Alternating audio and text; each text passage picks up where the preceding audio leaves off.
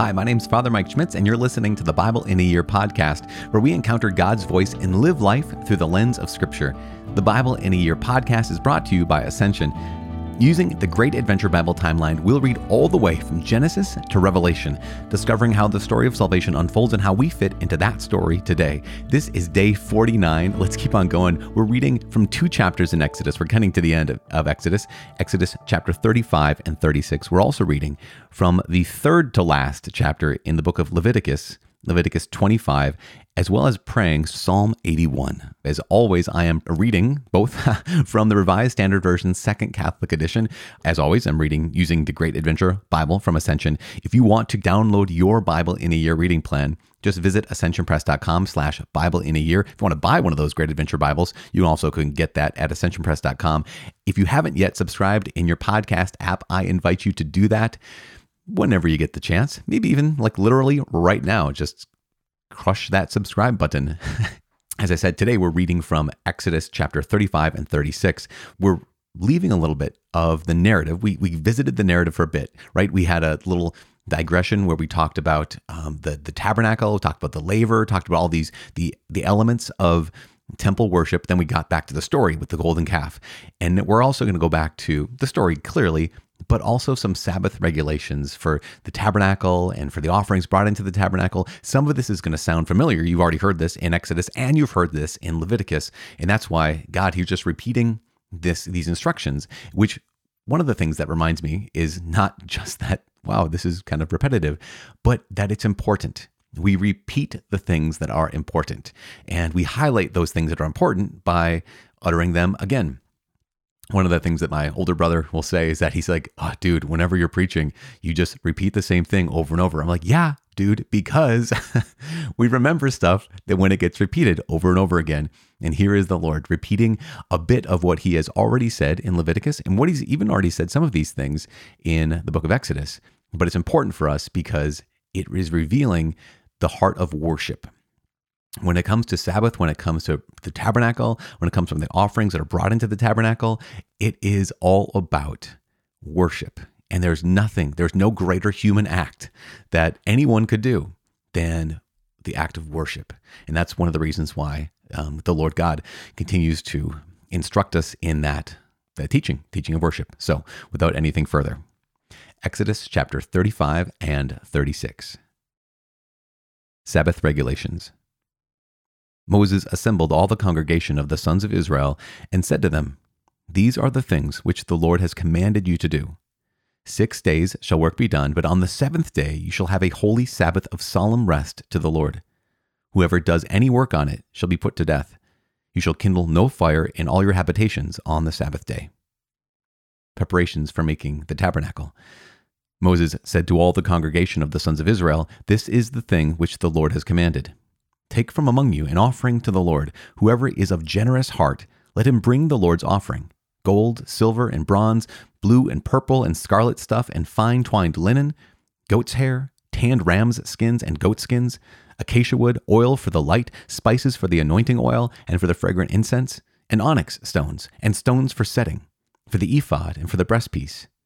And let every able man among you come and make all that the Lord has commanded the tabernacle, its tent and its covering, its hooks and its frames, its bars, its pillars and its bases, the ark with its poles, the mercy seat and the veil of the screen, the table with its poles and all its utensils, and the bread of the presence.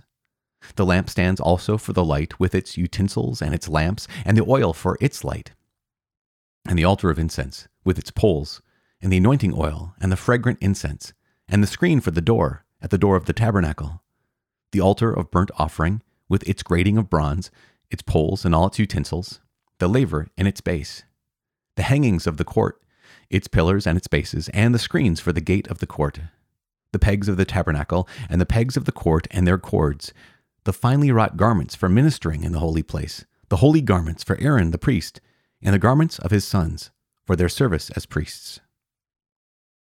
Offerings brought for the tabernacle.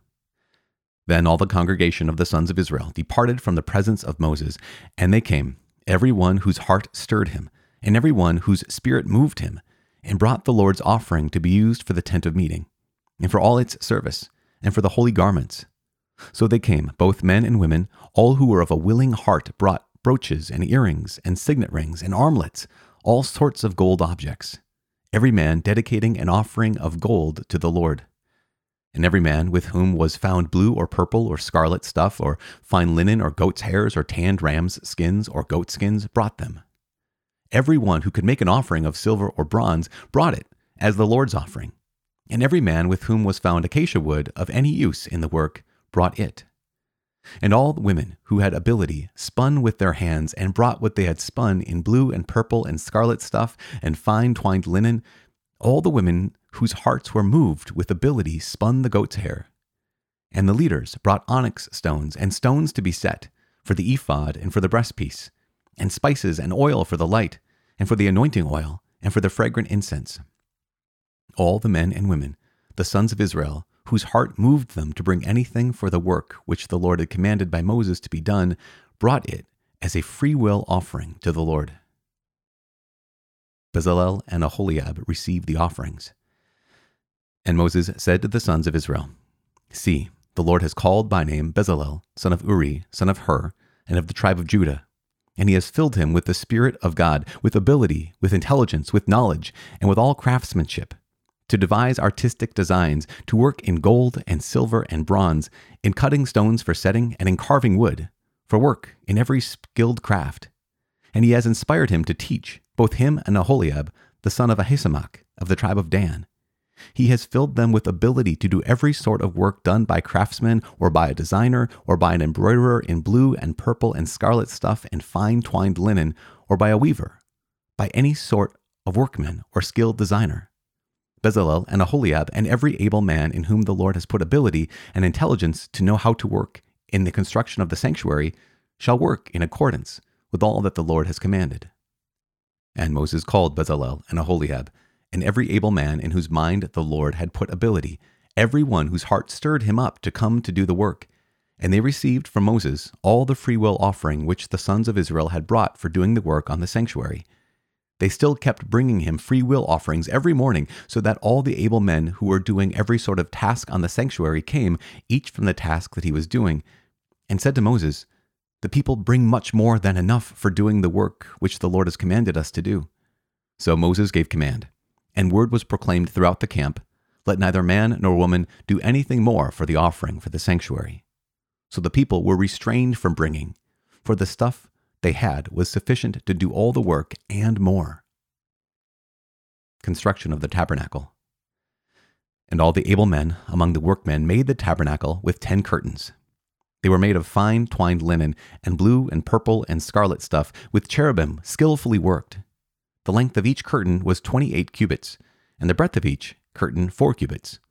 All the curtains had the same measure. And he coupled five curtains to one another, and the other five curtains he coupled to one another. And he made loops of blue on the edge of the outmost curtain of the first set. Likewise, he made them on the edge of the outmost curtain of the second set. He made fifty loops on the one curtain, and he made fifty loops on the edge of the curtain that was in the second set. The loops were opposite one another.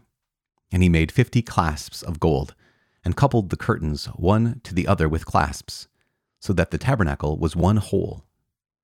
He also made curtains of goat's hair for a tent over the tabernacle. He made eleven curtains. The length of each curtain was thirty cubits, and the breadth of each curtain four cubits. The eleven curtains had the same measure. He coupled five curtains by themselves, and six curtains by themselves. And he made fifty loops on the edge of the outmost curtain of the one set, and fifty loops on the edge of the other connecting curtain.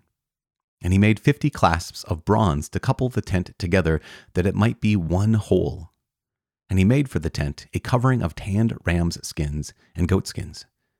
Then he made the upright frames for the tabernacle of acacia wood. Ten cubits was the length of the frame, and a cubit and a half the breadth of each frame. Each frame had two tenons for fitting together. He did this for all the frames of the tabernacle. The frames for the tabernacle he made thus twenty frames for the south side, and he made forty bases of silver under the twenty frames two bases under one frame for its two tenons, and two bases under another frame for its two tenons. And for the second side of the tabernacle on the north side, he made twenty frames and their forty bases of silver. Two bases under one frame, and two bases under another frame. And for the rear of the tabernacle westward, he made six frames. And he made two frames for corners of the tabernacle in the rear, and they were separate beneath, but joined at the top, at the first ring. He made two of them thus for the two corners. There were eight frames, with their bases of silver, sixteen bases under every frame, two bases. And he made bars of acacia wood, five for the frames of the one side of the tabernacle, and five bars for the frames of the other side of the tabernacle, and five bars for the frames of the tabernacle at the rear westward. And he made the middle bar to pass from end to end halfway up the frames. And he overlaid the frames with gold. And he made their rings of gold for holders for the bars, and overlaid the bars with gold. And he made the veil of blue and purple and scarlet stuff and fine twined linen. With cherubim skillfully worked he made it. And for it he made four pillars of acacia, and overlaid them with gold. Their hooks were of gold, and he cast for them four bases of silver. He also made a screen for the door of the tent, of blue and purple and scarlet stuff and fine twined linen, embroidered with needlework. And its five pillars with their hooks. He overlaid their capitals, and their fillets were of gold, but their five bases were of bronze. The book of Leviticus, chapter 25. The sabbatical year. The Lord said to Moses on Mount Sinai, Say to the sons of Israel, When you come into the land which I give you, the land shall keep a Sabbath to the Lord. Six years you shall sow your field, and six years you shall prune your vineyard, and gather in its fruits. But in the seventh year there shall be a Sabbath of solemn rest for the land, a Sabbath to the Lord. You shall not sow your field or prune your vineyard. What grows of itself in your harvest you shall not reap, and the grapes of your undressed vine you shall not gather. It shall be a year of solemn rest for the land. The Sabbath of the land shall provide food for you, for yourself, and for your male and female slaves, and for your hired servant, and the sojourner who lives with you. For your cattle also, and for the beasts that are in the land, all its yield shall be for food. The year of Jubilee. And you shall count seven weeks of years, seven times seven years, so that the time of seven weeks of years shall be to you forty nine years. Then you shall send abroad the loud trumpet on the tenth day of the seventh month. On the day of atonement, you shall send abroad the trumpet throughout all your land. And you shall hallow the fiftieth year, and proclaim liberty through all the land, in all its inhabitants. It shall be a jubilee for you, and each of you shall return to his property, and each of you shall return to his family.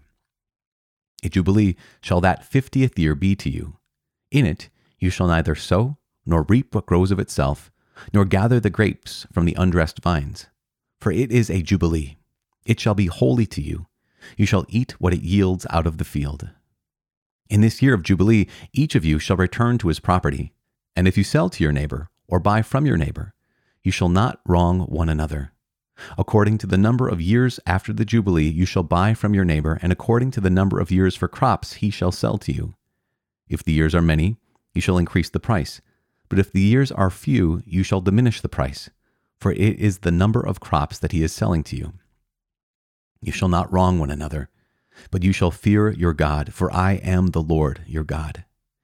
Therefore, you shall do my statutes, and keep my ordinances, and perform them, so you will dwell in the land securely. The land will yield its fruit, and you will eat your fill, and dwell in it securely. And if you say, What shall we eat in the seventh year, if we may not sow or gather in our crop? I will command my blessing upon you in the sixth year, so that it will bring forth fruit for three years. When you sow in the eighth year, you will be eating old produce until the ninth year. When its produce comes in, you shall eat the old. The land shall not be sold in perpetuity, for the land is mine. For you are strangers and sojourners with me. And in all the country you possess, you shall grant a redemption of the land. If your brother becomes poor, and sells part of his property, then his next of kin shall come and redeem what his brother has sold. If a man has no one to redeem it, and then himself becomes prosperous and finds sufficient means to redeem it, let him reckon the years since he sold it and pay back the overpayment to the man to whom he sold it, and he shall return to his property. But if he has not sufficient means to get it back for himself, then what he sold shall remain in the hand of him who bought it until the year of Jubilee. In the year of Jubilee, it shall be released. and he shall return to his property. If a man sells a dwelling house in a walled city, he may redeem it within a whole year after its sale. For a full year he shall have the right of redemption. If it is not redeemed within a full year, then the house that is in the walled city shall be made sure in perpetuity to him who bought it throughout his generations. It shall not be released in the Jubilee. But the houses of the villages, which have no wall around them, shall be reckoned with the fields of the country. They may be redeemed, and they shall be released in the Jubilee. Nevertheless, the cities of the Levites, the houses in the cities of their possession, the Levites may redeem at any time. And if one of the Levites does not exercise his right of redemption, then the house that was sold in a city of their possession shall be released in the Jubilee. For the houses in the cities of the Levites are their possession among the sons of Israel. But the fields of common land belonging to their cities may not be sold, for that is their perpetual possession. And if your brother becomes poor, and cannot maintain himself with you, you shall maintain him. As a stranger and a sojourner, he shall live with you. Take no interest from him or increase, but fear your God, that your brother may live beside you. You shall not lend him money at interest, nor give him food for profit. I am the Lord your God, who brought you forth from the land of Egypt to give you the land of Canaan, and to be your God. And if your brother becomes poor beside you, and sells himself to you, you shall not make him serve as a slave. He shall be with you as a hired servant and as a sojourner. He shall serve with you until the year of Jubilee. Then he shall go out from you, he and his children with him, and go back to his own family and return to the possession of his fathers. For they are my servants, whom I brought forth out of the land of Egypt. They shall not be sold as slaves. You shall not rule over him with harshness, but shall fear your God. As for your male and female slaves whom you may have, you may buy male and female slaves from among the nations that are round about you, you may also buy from among the strangers who sojourn with you and their families that are with you, who have been born in your land, and they may be your property. You may bequeath them to your sons after you, to inherit as a possession forever. You may make slaves of them. But over your brethren, the sons of Israel, you shall not rule, over one another with harshness. If a stranger or sojourner with you becomes rich, and your brother beside him becomes poor and sells himself to the stranger or sojourner with you, or to be a member of the stranger's family, then after he is sold, he may be redeemed. One of his brothers may redeem him, or his uncle or his cousin may redeem him, or a near kinsman belonging to his family may redeem him. Or if he grows rich, he may redeem himself. He shall reckon with him who bought him from the year when he sold himself to him until the year of Jubilee. And the price of his release shall be according to the number of years. The time he was with his owner shall be rated as the time of a hired servant. If there are still many years, according to them, he shall refund out of the price paid for him the price for his redemption. If there remain but a few years until the year of Jubilee, he shall make a reckoning with him. According to the years of service due from him, he shall refund the money for his redemption. As a servant hired year by year shall he be with him. He shall not rule with harshness over him in your sight. And if he is not redeemed by these means, then he shall be released in the year of Jubilee, he and his children with him. For to me, the sons of Israel are servants. They are my servants, whom I brought forth out of the land of Egypt. I am the Lord your God.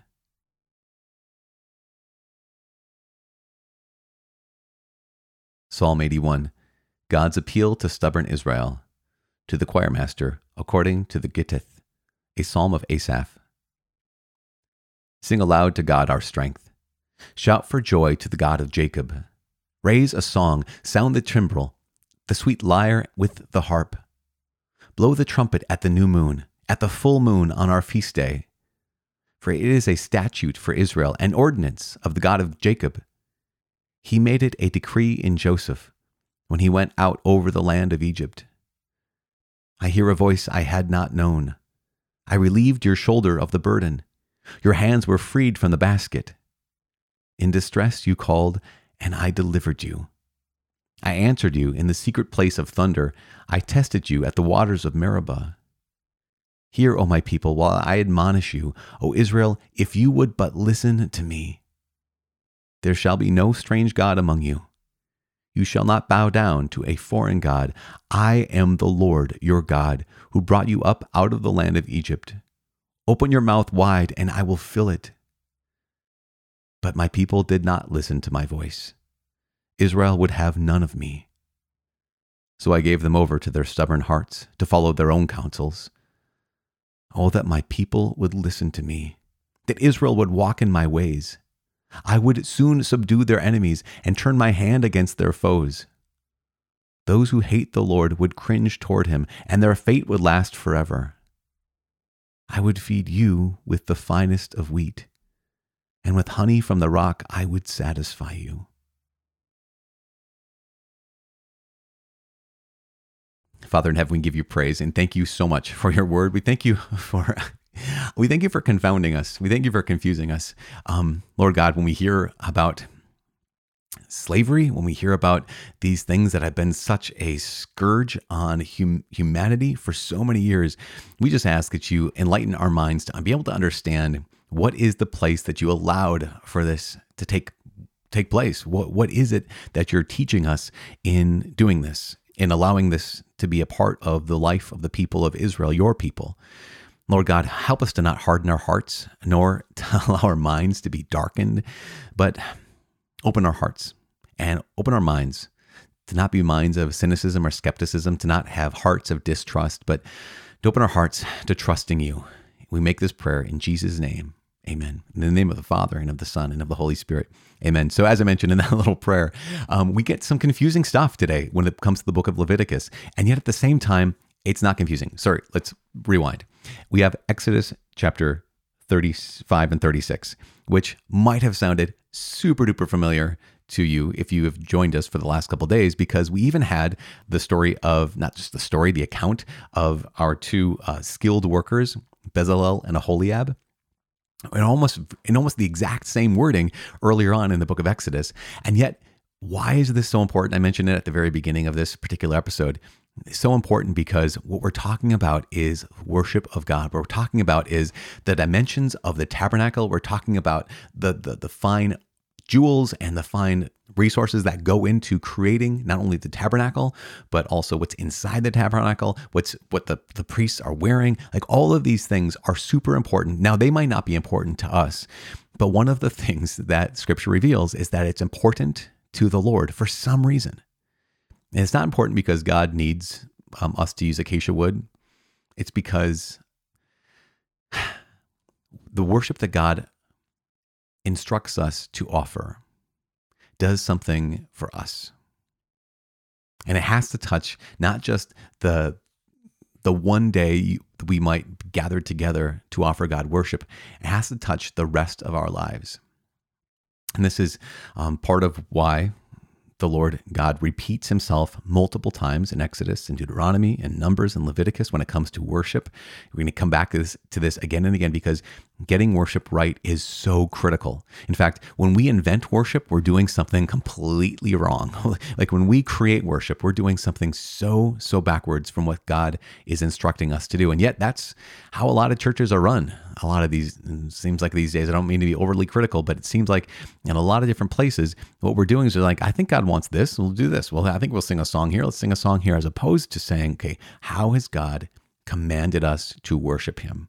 Okay, well, we, we know, as he said, uh, here's the New Testament priesthood that is a fulfillment of the Old Testament priesthood. Here is the New Testament, new and eternal sacrifice, which is the fulfillment of the old sacrifice. And so what we do is we say, okay, God, you said, do this in memory of me. Take this, all of you, and eat of it. This is my body. This is my blood. That's what we do because you gave us the instruction to do that. And yet, let's move past this to Leviticus. And yet, that just can't be one day. It can't just be one hour of our lives. It has to be at the heart of our lives. In fact, worship, the heart of worship is sacrifice. The heart of uh, the heart of religion is worship. The heart of worship is sacrifice. And one of the things we need to do is recognize that that sacrifice is a sacrifice of trust. It's a sacrifice of love. And so what we have in Leviticus today is we have this feast, this the sabbatical year. Um, the sabbatical year is what? That on the seventh year, God instructs. He says, "Okay, you um, grow crops. You have vines for for grapes and wine and whatnot on the seventh year just like on every seventh day you're called to rest every seventh year, you let the earth lay fallow, that you don't harvest on that, that year. You don't plant crops that year, you don't harvest that year, that you rest and let the land rest. And there's something about this that's just like, it's so backwards, especially for our, I'm to say acquisitorial, right? Acquisitorial. Uh, we live in such a, a culture that demands consumerism uh, and demands acquisition, demands all this work. And yet here is God who says, no, on the seventh year, rest. Like, what is that? It's not just resting, it's not just affirming you're no longer slaves, although that's a massive piece. We're going to come back to that in the next couple weeks. But it's also affirming, okay, God, I trust you. It's confirming and affirming, okay, God, I know that you are just. And so I have to be like you. I have to be just. That's why you have this, you know, so they have the seventh, seventh seven, right? So the 49th year, the 50th year, after seven sevens, right? After seven years of seven times seven years, they call it seven weeks of years there's the 49th year, and that 50th year is the year of Jubilee. And what we heard, and maybe we understood it, maybe we didn't, what we heard there is that if you had property that you had to let go of because of bad fortune, because of bad decisions, because of whatever, you got your property back. And if you had to sell yourself into slavery because of the same reasons, you were set free that if you had any debts, those debts were forgiven. And that it's just this, this year of restoration. And that's what the year of Jubilee is. It's all about like, okay, here is the reality of life. The reality of life is that there is, I mean, back then, let's talk about the early world. Slavery was just as much a part of business, just as much part of how you would run the economy as we have contracts right now. So you have this, okay, I, I, need a job and someone's willing to hire me as an indentured servant. Someone's willing to hire me as their slave. So I'll sell myself into slavery. But here's the provision. The provision is it's not slavery forever, right? So it's it's it's not it's not the same kind of slavery that we had in this country years and years ago, where it's based off of anything like race, it's based off of anything like um, we call cattle or chattel slavery. It was based off of something like overly domineering. In fact, Scripture says in Leviticus today, it says, "You shall not lord it over." Your, your, these slaves. You should not abuse them. Why? Because i am the lord your god and he, god clearly says that. And he's who's he talking to? Let's keep this in mind. He's not talking to 21st century westerners. He's talking to a people that themselves had experienced what it was like to be slaves for 300 to 400 years, the people of Israel were slaves. So they knew what it was like to be under the domineering hand of a ruthless taskmaster. And God is saying, okay, I will tolerate this for now, right? This this way of supporting your economy, with this way of like even not just supporting your economy, but this way of like supporting those among you who are poor. If you find yourself in dire straits and you cannot feed yourself, you cannot clothe yourself, you cannot house yourself, you can actually sell yourself to be someone's labor. And what happens then? They will clothe you, they will feed you, they will house you. But all of this, A, with the provision that those who have purchased you, those who've entered into this contract with you, would not lord it over you because I'm the Lord your God. And secondly, B, that the Jubilee year you'd be restored to freedom. You'd be restored to freedom. We can look back on this and say, well, that's so backwards and it's so, I don't get it. And that makes sense. But whenever we read the Bible, we have to read it in context.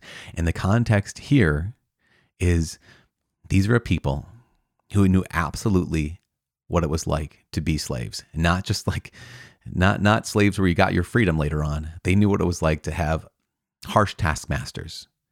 And God is saying, okay, I'm helping you grow.